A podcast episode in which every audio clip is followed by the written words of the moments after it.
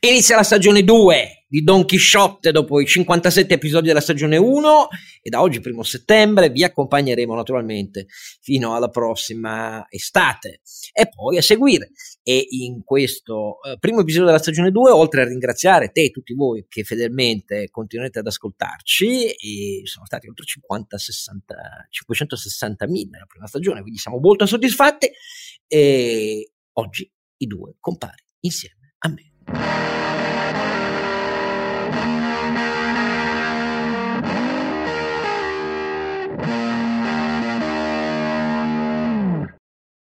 Vispiettosti, oltre ovviamente al disilluso più che mai Don Chisciotto Scargianino che vi parla, i due suoi le sue, le sue, garanzie di vita, cioè perché sono dei punti di riferimento così solidi per me che io che dubito anche della mia stessa persistenza in vita, per fortuna che ho loro e intanto il ridanciano Sancho in sottofondo. Renato Cifarelli. E il loico, il loico, come si diceva un tempo degli aristotelici, il loico uh, della compagnia, il nostro grandissimo ronzinante Carlo Alberto. Carlo Alberto, caro Malafè, che mi tocca fare il cavallo scosso a questo punto, caro Oscar.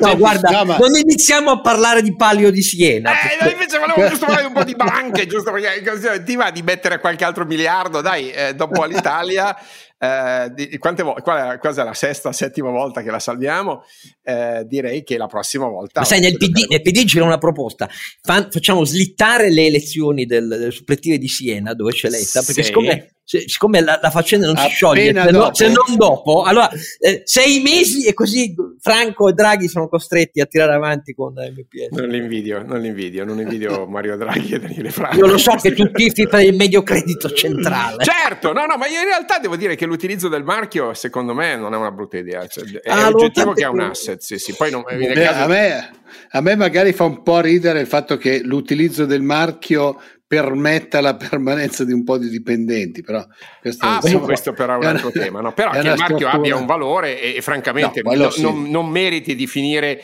con, ne, dimenticato dalla storia come lacrime nella pioggia per colpa di, della gestione scellerata della politica. Beh, scusate, non vedo perché far, far pagare a, a, a, questa splendida storia di questa banca, che è una storia splendida nel, nel passato, e anche ai suoi dipendenti, che poverini in larghissima parte non c'entrano assolutamente nulla, il prezzo di tutto questo. Quindi io devo dire tifo perché MPS possa vivere ancora per altri 500 anni, diciamo mal contati. Ma cioè, tu sei per un'ipotesi stand alone, ma sei matto, non c'è nessuna possibilità di un'ipotesi stand alone. Però detto questo, lo approfondiremo. Allora, noi dobbiamo tirare un pochino le file di questo mese, e le file di questo mese che sono, è stato un mese, insomma, di grandissimo impatto, perché la fine indecorosa della presenza della coalizione occidentale che getta tonnellate di melma sulla già a volte diciamo, malcerta credibilità della coalizione occidentale in Afghanistan è avvenuta, è avvenuta e, e quindi qualche cosa su questo io in particolare eh, voglio dire. Nel frattempo i nodi politici si sono non allentati ma si sono avviluppati perché oramai di dominio comune quello che dicevamo già a luglio, cioè che il calendario della riforma del PNRR è già rallentato perché alla fine Conte non convincerà nessuno, ma ci è riuscito con la giustizia uh, a dimostrare che si può rallentare se i partiti puntano i piedi. Poi è finita come è finita nel merito, ma però intanto l'ha fatto saltare di un mese. Infatti è saltato di un mese l'approvazione del disegno eh, di legge leading by example. Eh, il disegno di legge concorrenza, che ancora non sappiamo che cos'è, cosa sarà,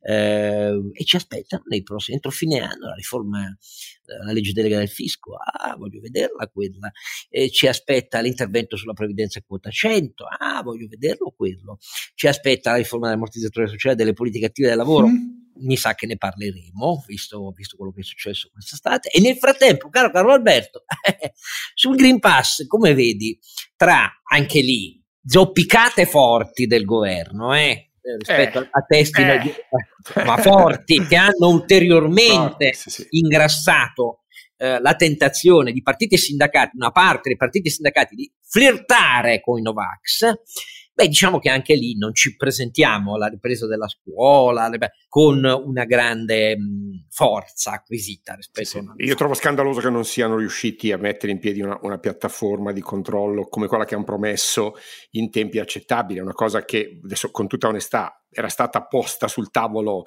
almeno un anno e mezzo fa, arrivare il primo di settembre e non avere questo strumento a disposizione, e al di là del fatto che il Green Pass non c'era ancora, ma l'architettura che eh, andava predisposta si, si, si, conosceva già, insomma, quindi francamente grave ritardo e ancora una volta sulla pelle dei giovani e degli studenti, una cosa dal mio punto di una gravità fra- imperdonabile. Comunque dovremmo parlarne bene perché nel nostro mondo è spaccato, eh, molti libertari e liberali ritengono che questa sia una stretta intollerabile eh, e bisogna parlare con rispetto con tutti. Io sono esacerbato dal, dal vedere che ormai c'è anche la violenza, Novax che minaccia, picchia giornalisti, ehm, scienziati, medici, eccetera, eccetera. Però eh, beh, bisogna che lo facciamo e lo faremo. Lo facciamo. E, ci ho detto, sia chiaro che il, il il Green Pass te lo dice una persona che, che, riflette sul tema, ripeto, da un anno e mezzo, non è eh, una soluzione eh, efficiente, è una soluzione inefficiente e un male minore, perché una società soggetta a controlli sistematici quotidiani distribuiti miliardi di volte al giorno, perché questi sono i numeri, ok, in Europa non è una società efficiente. E, e quindi il, il Green Pass, secondo me, è la soluzione eh, necessaria ma sbagliata a una risposta che invece eh, richiede una, una, una, mm, decisione diversa, che si chiama obbligo eh, vaccinale progressivo e universale. Questo dal mio punto di vista, caro Oscar, lo conosci da tempo e fammelo ribadire. Sì, non vedo partiti pronti a una cosa di questo genere, non li vedo perché hanno flirtato pure loro, alcuni di loro, sì, sì, non solo la destra, eh, a dire la verità. No, perché, sì, sì, però non mi viene a dirlo, il vaccino obbligatorio è impossibile. Il vaccino obbligatorio in Italia è legge applicata solo agli operatori sanitari. Si tratta di discutere se vale la pena estendere. Io dico che se credi di superare le obiezioni dei partiti che hanno flirtato con i Novax, con i sul, sulle esternalità economiche. Positive negative. No, non ci, non ci, credo, però è un dovere di chi fa il mio mestiere quello di porre argomenti e poi dopodiché la politica decida, però non è che io sto zitto perché non penso di riuscire a convincere i Novax e i sovranisti. Io ho il dovere di dire quello che... no, io, io, devo, io devo dire la verità, tutto questo discorso lo faremo, ma a me ha colpito un passo falso emesso da Morgese per me incomprensibile e che non mi sarei mai atteso, visto che esisteva già un decreto che spiegava chiaramente gli obblighi dei verificatori del Green Pass e gli obblighi naturalmente del verificando, riuscire a impappinarsi in pubblico dovendosi poi autosmentire e aprendo una colossale falla sul Green Pass della scuola, a cominciare da questo, poi sulle mense, sul Green Pass nel lavoro e così via. Questo per me è incomprensibile, non me lo sarei mai aspettato. Eh, è rimasta senza risposta questa cosa, perché il ministro Lamorgese non è un ministro politico, quindi è possibile per lei anche opporre un riservato silenzio a una roba che per me però è risultata indigeribile e oggi è incomprensibile. Per fortuna che il generale figliuolo continua insomma, a fare così. Però Chiudiamo questa paginetta su questo tema semplicemente dicendo che Israele con eh, il terzo vaccino mi pare che ancora una volta, anche se tutti sono divertiti a criticare, ah siamo vaccinati per primi, adesso sono di nuovi contagi, sì, quelle sono le varianti quelle sì, che noi ancora e il fatto che sono arrivati a un 58% di copertura sulla popolazione complessiva, cioè, ricordiamoci, essendo molto più giovani di noi, hanno preso meno gente da vaccinare con l'attuale autorizzazione. Detto quindi, tutto questo, eh... ci dobbiamo rassegnare che il ciclo è lungo dei vaccini, non finisce con il secondo. Però, detto tutto questo, eh, invece Renato, dai, il, il, ci eravamo lasciati che tu ogni volta dicevi, io vedo la logistica per le imprese eh, la, la, la, penuria dei microprocessori. Nel frattempo, sì. più, tutti i più grandi player mondiali dell'auto hanno ha, ha sospeso produzioni e annunciato sospensioni di produzioni eh, per il mese di settembre. Daimler, eh, BMW, ehm, Toyota, eh, Stellantis, eh, ferma Sevel che è la, il più grande stabilimento di veicoli commerciali leggeri eh, del mondo, perché lavora sia per Fiat, sia per Peugeot, sia per Citroën, sia per altri. E quindi ci eravamo lasciati lì. Adesso, dopo questo mese? Eh, adesso hai già dato la risposta perché teniamo conto del fatto che automotive, sappiamo tutti che dal punto di vista industriale è, è il settore probabilmente guida insieme al, al food, cioè quindi al, al, cibo e alla produzione di, di appunto le cose che mangiamo tutti i giorni sono i due grandi settori industriali che non si fermano mai, che sono più avanzati, eccetera, eccetera. Il fatto che ci siano così tante aziende che a settembre si fermano per mancanza di chip, che è quella principale, ma ti assicuro che in questo momento c'è una mancanza anche di alluminio e di mille altri eh, materiali, oltretutto con dei costi che stanno in alcuni casi abbastanza esplodendo e quindi ogni tanto mi viene il dubbio che la mancanza di chip sia una specie di eh, scusa per fermare le fabbriche perché il livello di costi è talmente elevato che non puoi scaricarlo a valle e quindi magari appro- cercano di vedere se poi succede qualcosa. Eh, certo è che la tensione sui trasporti, ne hai parlato anche tu prima, non si è assolutamente fermata e contemporaneamente non si sono fermate le tensioni sulle materie prime e stiamo vedendo anche un po' di fiammate inflazionistiche, direi soprattutto in Europa, eh, anche perché comunque molti dei mercati tirano. A questo punto eh, vediamo cosa succede, se avremo un autunno caldo, se riusciremo a fare delle cose per cui eh, la situazione si normalizza un po'. Io ho forti dubbi perché, come ci siamo detti così mentre parlavamo, in, questi, in questo periodo, anche se non facevamo il podcast, io vedo una Cina che è sempre più avanti nel culto della personalità, quindi ho letto anche ultimamente degli articoli sul fatto che ormai praticamente a scuola eh, studiano il pensiero di Xi per portarlo avanti e per diffonderlo fra le nuove generazioni e poi non dimentichiamo che questo mese c'è stata una stretta da parte del governo cinese, quello pubblico che noi vediamo perché è verso le società che sono quotate all'estero, ma probabilmente dalle notizie che girano anche internamente. Quindi siamo in una situazione per cui siamo alla finestra a vedere cosa succederà con questa Cina, con sempre la grande incognita di Taiwan, che è un po' diventato la mia mania, nel senso che vedo questi movimenti su Taiwan, mi chiedo cosa succederà adesso in Cina, nella mentalità dei cinesi, eh, su Taiwan, dopo che abbiamo visto il, dis- il eh, disastro dell'Afghanistan. Sentiamo Carlo Alberto su, su Cina e inflazione che pensa. Beh, i dati sull'inflazione non sono un'interpretazione nostra, sono ovviamente in questo momento più evidenti sui eh, costi industriali e in particolare sulla componente energetica e su alcuni materie prime e componenti elettroniche, ma lì stiamo parlando di inflazione a doppia cifra, oltre che scarsità di volumi, e il fatto che a valle l'inflazione, almeno negli Stati Uniti, stia cominciando ad affacciarsi al, eh, al consumo, direi che è preoccupante, è assolutamente preoccupante. L'impatto sui salari reali è dietro l'angolo.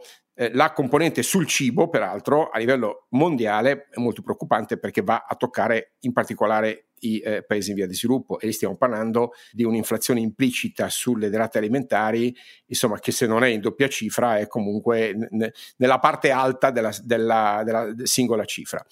E questo rimane preoccupante anche perché... No, ripeto, poi Scusa che se ti interrompo Carlo Alberto, non dimentichiamoci che l'inflazione, soprattutto nella componente cibo, è sempre un'inflazione che va a colpire i più deboli. Cioè non è sì, ma l'inflazione in generale è la, è la, perfetta tassa eh, per i deboli e per, eh, e per, i poveri. È la tassa perfetta, ma è una tassa implicita nelle politiche monetarie, almeno di lungo termine, adottate dalle banche centrali.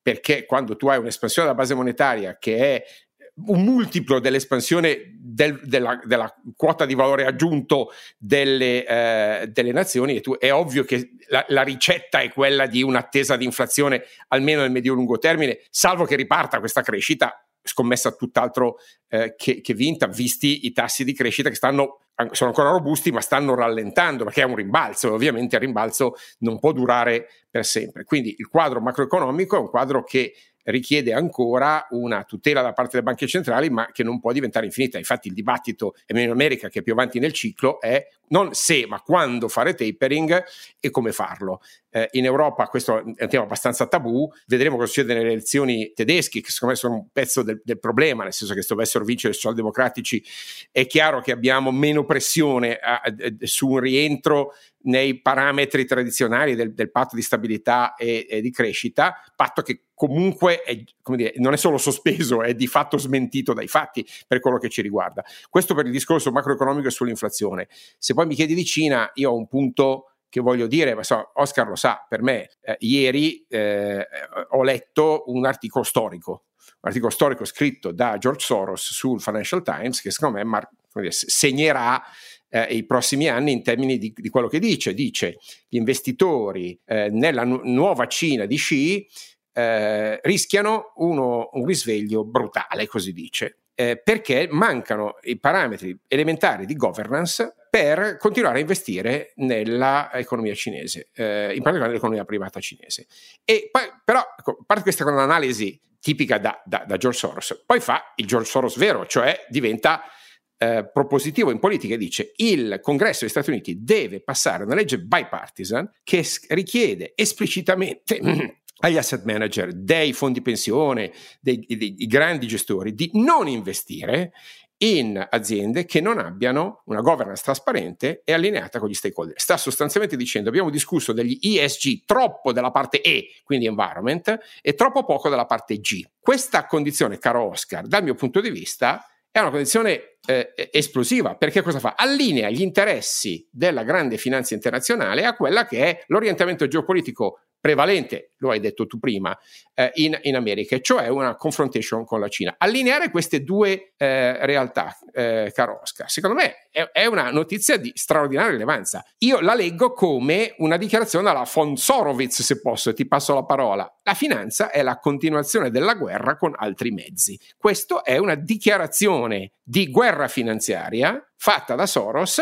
non solo per la Cina che oggettivamente non rispetta i parametri di governance, ma guardate che a questo punto potrebbe essere estesa a tante altre aziende che non stanno rispettando i principi di eh, struttura di governance trasparente e di allineamento con gli stakeholder. Qualcuna ce n'è anche in Italia, volendo dire. Non solo, qualcuna ce n'è anche in Italia di imprese che sconta le conseguenze di tutto questo. Io credo, cari compari, caro Sancio e caro Anzoniante, che questo mese di agosto, come guardate capita spessissimo, i mesi di agosto sono mesi molto interessanti, perché noi li prendiamo per le vacanze, ma nel mondo nei mesi di agosto si addensano di solito vicende che esprimono eventi sismici tellurici di portata mondiale, molto spesso. All'Afghanistan ci arrivo, ma restiamo a questa faccenda dell'inflazione della Cina, sulla quale io penso c'è molto da riflettere, perché il mantra quotidiano che sui giornali viene alimentato ovviamente da governi che non vogliono che cambino i le politiche di tassi di interesse, che naturalmente se sono molto indebitati come noi, sperano che sia eterna l'acquisto sul mercato secondario di titoli del proprio debito pubblico eh, in percentuali sempre più elevate e così via. Ma al di là di questo, che però condiziona molto i media, perché tutti dicono ma sono fiammate episodiche, fiammate episodiche, mica è l'inflazione. Poi tutti gli economisti di sinistra, ma non è inflazione questa, ma, ma stiamo scherzando. Ecco. Okay. Anche i teorici negli Stati Uniti della stagnazione secolare hanno detto come la volete chiamare? Quelli che sono stati i primi anni fa a dire che bisognava andare a tassi negativi per anni e anni e anni e abituarsi all'acquisto di tutti i titoli del debito pubblico, bla bla bla.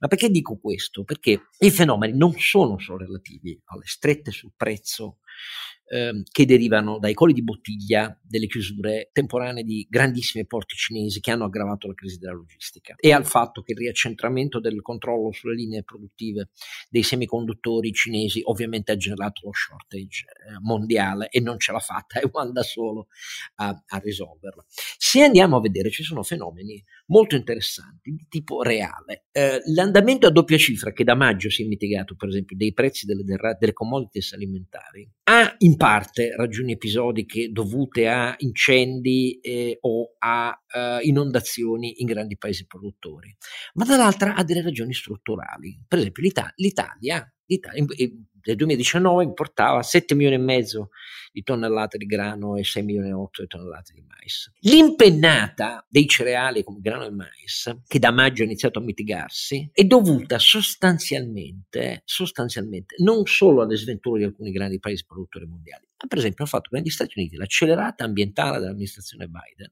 cioè l'obiettivo eh, di aumentare fino al 25% eh, la produzione di carburanti nella componente sia etanolo che di componente agricola mh, hm, per contenere le emissioni, ha fatto schizzare verso l'alto l'equivalente dei nostri ETS, cioè dei certificati ambientali, quelli con cui si paga il diritto a um, inquinare, per così dire. E questo ha immediatamente fatto alzare, visto che la percentuale di produzione interna americana da riservare al mercato della sostenibilità energetica è tale forte accelerazione che ha avuto un impatto immediato sui prezzi mondiali. Allora, per esempio, nel nostro paese la pasta, la pasta sta andando avanti a ritmi di aumento dei costi di produzione del 3% mese negli ultimi mesi.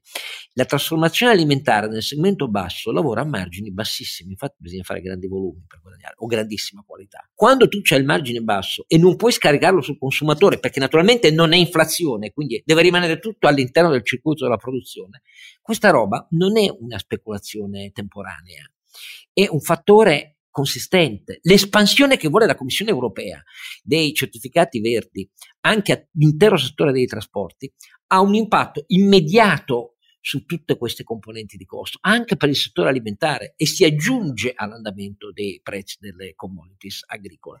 Faccio questi esempi perché a me pare, ne faccio un altro, il mercato del lavoro americano ha fenomeni di shortage che sono maggiori di quelli del Regno Unito. Il Regno Unito si dice che è Brexit, è un po' è vero ha unito anche al, al, ping del sistema di tracciamento che funziona così bene, caro Carlo Alberto, come sai, che per questo centinaia di migliaia di britannici sono costretti a stare a casa in quarantena perché vengono eh, immediatamente raggiunti dal messaggio di con quanti sono stati in contatto. No?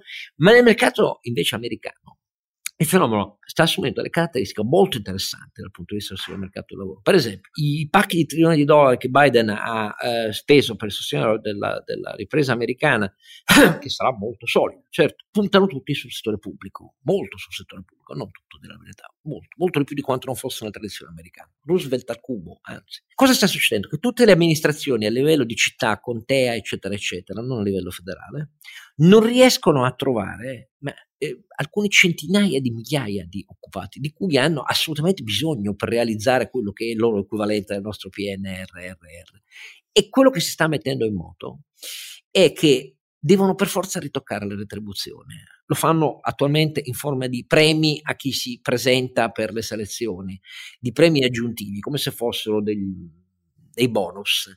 Ma questo significa mettere in moto la catena eh, salariale, che è un'altra componente reale dell'inflazione. Allora, io mi chiedo se possiamo avendo ascoltato a Jackson Hole eh, Powell, il presidente della Fed, dire signori, guardate, io per il momento i, non, i, tassi non li tocco, d'accordo, eccetera, però il tapering, cioè la diminuzione degli acquisti, arriva per forza, perché con questa ripresa americana eh, non ha nessun senso che io continui a drogare i prezzi finanziari. Auguri alla ECB e ai governi europei che continuano a credere che questo decoupling, cioè la separazione delle politiche non ortodosse monetarie, non sia una cosa che nei prossimi anni diventa strutturale. Io invece penso che queste componenti iniziano ad essere strutturali, non episodiche, e quindi c'è un fenomeno di inflazione, siamo arrivati a agosto 3% europeo, persino in, in, nell'Italia dove la deflazione interna rende da sempre al netto dell'energia la componente interna dell'inflazione core praticamente piatta e siamo a più del 2%. Ma secondo me questo è un grande fenomeno perché oltretutto spacca il mondo avanzato. Quindi voglio vedere, voglio vedere. Tra l'altro parlando di lavoro, Oscar, leggevo eh, in vacanza, leggevo e sentivo delle cose, eh, in America sta anche cambiando completamente il, il mondo del lavoro perché c'è un sacco di gente che non vuole tornare a fare i vecchi lavori che faceva, quelli eh, molto impegnativi con stipendi medio-bassi, anche per il discorso del reddito di cittadinanza americano, chiamiamolo così. Quindi c'è un sacco di gente alla finestra che dice: Ah no, ma io facevo il cameriere, ma io non torno a fare il cameriere. Per adesso mi accontento del reddito di cittadinanza, che tra l'altro in America, se ricordo bene, è anche abbastanza elevato e poi vedremo cosa succede perché non ho più voglia di lavorare alla sera, la domenica e cose di questo genere. In ogni caso Quindi, l'uscita, l'uscita, di Biden, esattamente come da 11 anni proponeva, Biden lo propone da 11 anni, eh, l'uscita dall'Afghanistan, prima che si può e in ogni modo. È un'uscita che 11 anni fa portò alla decapitazione dei vertici militari americani che dicevano ma siamo matti, dobbiamo vincere sul campo, con i talebani è una battaglia lunga, perché dobbiamo convincere gli afghani che resteremo, che le istituzioni che, costru- che costruiscono devono restare e così via. Ecco, questa roba è del tutto coerente al fatto di, che la politica americana consideri oggi la sfida la sfida, la sfida vera e, e, quelle afghane un residuo per troppo prolungato tempo tenuto uh, in vita uh, del post 11 settembre. Per me è un errore tragico ed è un errore tragico che la Nato, dove Ehm, nei, consigli atlantici riservati, l'Italia, la Gran Bretagna eh, hanno sempre levato voci critiche, di volta in volta che da allora, negli ultimi 11 anni, i vertici dell'amministrazione americana hanno detto ci ritiriamo, ci ritiriamo, ci ritiriamo, perché questa è la storia da, da Obama in poi. Non è che Trump ha fatto gli accordi di Doha. Biden non era affatto obbligato a uh, rispettare gli accordi di Doha, perché i talebani erano già venuti meno uh, a, a, almeno sette punti fondamentali degli accordi. Ma lui voleva farlo e l'ha fatto in questo modo lacrime di coccodrillo, se mi permettete, non ascoltando e dopo aver tacitato per anni le voci di tutti quelli che dicevano questa sarà una botta che resta e mi dispiace, è una botta per tutti i paesi occidentali e resta profondamente. Eh, io ho scritto un tweet che ha molto fatto incazzare molti amici dicendo guardate, la democrazia non si sporta con le armi. Ho letto un articolo di Gali della Loggia che diceva ah, dicono così sono quelli che eh, alla fine volevano i talebani lì, una sciocchezza integrale. Poi si salva nelle ultime quattro righe dicendo, beh, certo diverso se dire non si esporta con le armi, ma ne parleremo poi. Ecco, il problema è proprio non si esporta con le armi. Perché? Perché per vincere guerre in ambiti culturali, etnici, religiosi, così diversi dai nostri, eh, la storia dimostra sempre che bisogna avere la forza, la tenacia eh, di resistere a conseguenze che sono terribili. Le società occidentali da, da prima del Vietnam non le sopportano più. Questa è l'amara verità. Ma è un'amara verità che io comprendo per tante ragioni, però allora piantiamola lì di fare gli editoriali alati sull'esportazione della democrazia con le armi. Anche perché la debolezza di questa roba è stata che con le armi il ritiro è cominciato molti anni fa, punto numero uno. Punto numero due, ed è stato aggravato dal fatto che credevamo di costruire una replica del welfare eh, dei paesi occidentali in un ambito tribale. Eh, L'Italia ha speso buchi di energie per fare una giustizia all'occidentale allora, queste cose qui non sono esportare un'idea di libertà radicarla in un paese, sono l'idea folle eh, che eh, improvvisamente basta istituire commissioni e si rispetteranno i diritti delle donne. Ecco, questa, questi due aspetti mi hanno ferocemente fatto incazzare, però me lo aspettavo perché era tutto scritto. La cosa che voglio dire è che mi ha fatto incazzare molto anche questo mese alcune vicende come quella di Durigon, perché la conferma è che per Salvini avere fascisti nostalgici e clientelari come Durigon è un non problema. Uno, due, la conferma è che le istituzioni italiane sono arrivate alla sostituzione dopo una settimana di Durigon, ma attraverso un atto che sembra spontaneo e generoso. Salvini lo ha definito generoso di dimissioni. E quindi significa che per le istituzioni italiane, pur di fronte a uno che fa dichiarazioni di quel tipo, non è un punto da sottolineare che non si può far parte di un governo italiano se si è nostalgici del fascismo addirittura a livello esplicito e, e, e dei Mussolini. No, questa roba qui mi ha ulteriormente esacerbato, perché vivere in un paese dove diventa un atto di generosità, dopo aver detto simili mostruosità, di mettersi, in cambio del quale Salvini dice che ha, ha maturato un credito, chiede la testa di uno, la testa dell'altro e così via, anzi Adesso non mi toccate quota 100. Che cazzo c'entra quota 100 con il fascista mussoliniano clientelare Durigo? Che cosa cazzo c'entra? Lui è il padre. È il padre? Eh, tra le tante cose però di legittimo di sentire. Ma se per l'Italia istituzionale, caro Mattarella, un componente di governo non viene cacciato in cinque minuti se dice che è un nostalgico di Mussolini. Beh, riflettiamo, eh. riflettiamo, perché eh, molti mi dicono che adesso sembro diventato un comunista. Manco per il cazzo, se posso dirvi chiaramente. Anzi, ma non era è uscito comunista. in questo mese di agosto, no, mi rende poco merito perché le uscite editoriali di agosto non fanno molto bene i libri, però tardivissimamente ritradotto molto bene. Eh, Karl Marx di Isaiah Verdi leggetelo, è fantastico. Non vi aspettate un libello, perché è un libro che quando uscì tanti decenni fa um, tirò l'accusa a Isaiah Berlin di essere troppo logico e oggettivo nel descrivere l'intera parabola di Karl Marx e delle sue opere. Tanto che alcuni dissero, ma che eh, ti sta simpatico? No, leggetelo però, perché troverete tanti tratti ricorrenti anche della politica e dell'atteggiamento sindacale italiano, eh, in alcuni che restano poi i punti di fondo di chi è marxista e anche se non lo dice resta marxista. E allora eh, il problema però è che non si difende meglio la libertà se si fanno tragedie come quella fatta in Afghanistan dalla coalizione che fa tornare i talebani in questo modo. Sono fessi improponibili quelli che come Conte dicono che persone responsabili, eh, dopo pochi giorni ha fatto la figura che merita, ma anche questo lo schizzo non gli resta e dopodiché siamo pure un paese dove si può essere nostalgici di Mussolini e a quel punto fare un passo indietro eh, per generosità e maturare un credito. Beh, c'è molto da fare per Don Chisciotte e per, soprattutto per i suoi due compari più saggi, cioè per Sancio.